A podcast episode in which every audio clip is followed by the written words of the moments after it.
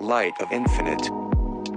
In these Parshiot, prior to Pesach, we continue discussing the intricacies of the temple sacrifices and touch on Chametz, leavened bread. Learning the Parshiot, we could draw connections between the weekly portion from Leviticus and the larger Jewish story of moving from spiritual constriction into spiritual freedom, from Safek, doubt, into salvation, the mindset of redemption. We read how Hashem provides the instructions for the priestly meal offering, sacrifices that did not involve animals. Moshe is told that the meal offering shall not be baked leaven. I have presented it as their share from my fire offering. In Exodus, when Hashem gives the commandment of Pesach, it's written, "No leaven, chametz, shall be found in your house for 7 days. For whoever eats what is chametz, that person shall be cut off from the community of Israel, whether he is a stranger or a citizen of the country." Chametz literally means leavening, that which causes bread to rise. Chazal teach us that this chametz represents arrogance and the evil inclination, the yetzer hara. In Talmud Berachot, the yetzer hara is depicted as the yeast in the dough, puffing up a person's pride. The Talmud explains that the portion of the meal offering eaten by the priest, the Kohen, is not allowed to be offered on the altar of the Mizbeach. A priest is dependent on divine gifts for their bread, so they cannot succumb to haughtiness or arrogance. But we have to work for our bread, as it's written, with the sweat of their brow after Adam's sin. The more wealth they accumulate, the more the evil inclination manifests in the form of ego, haughtiness, and arrogance. Rabbi Nachman of Breslev talks about Ta'avat Mamon, the lust for money, explaining that it is the most apparent in a person who makes it his life's mission to amass greater wealth. Lacking emunah, faith in Hashem, he instead puts it in his trust, bitachon, in money, mistakenly believing that the more he has, the more secure and fulfilling his life is going to be, and that he is in complete control of his destiny. We are prohibited from consuming chametz on the 7 days of Pesach.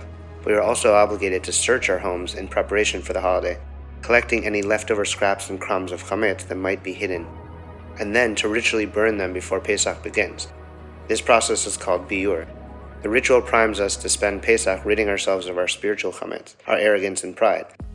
It's important to face ourselves honestly as we do this, and like the practice of biur, there comes a time to let our egos burn, to not let them hold us back any longer so that we can strengthen our emunah and connect to something higher than ourselves. The Yehirat Zon that we recite after burning the chametz reads, "Just as I have eliminated the chametz from my home and from all I possess, may it be desirable before you, the Holy One who brings being into being, God to me and God to my fathers, to rid me of the evil inclination.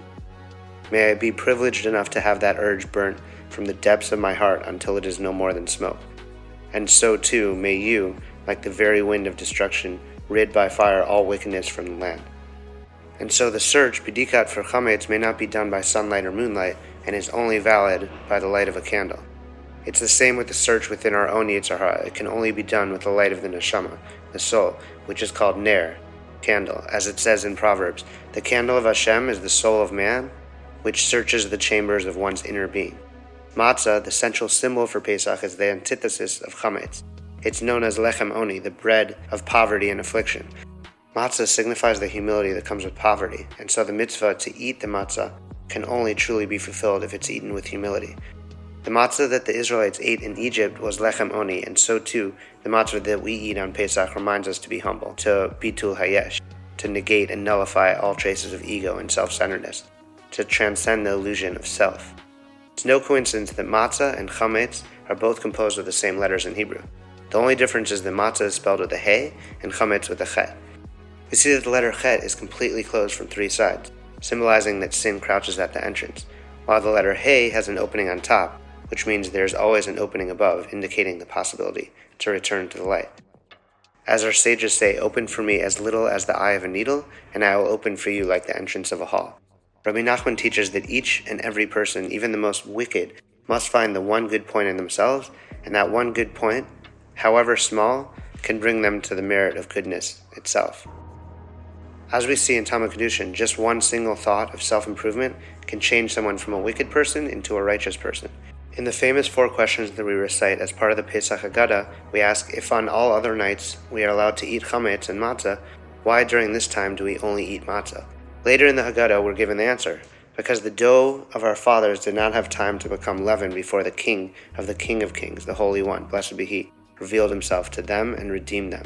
Here we see the matzah is a form of heavenly bread, and that at this time we partake from His bread at His table, as we relive the story of Exodus, of our redemption from restriction and concealment in Egypt, revelation and freedom from Hashem's light.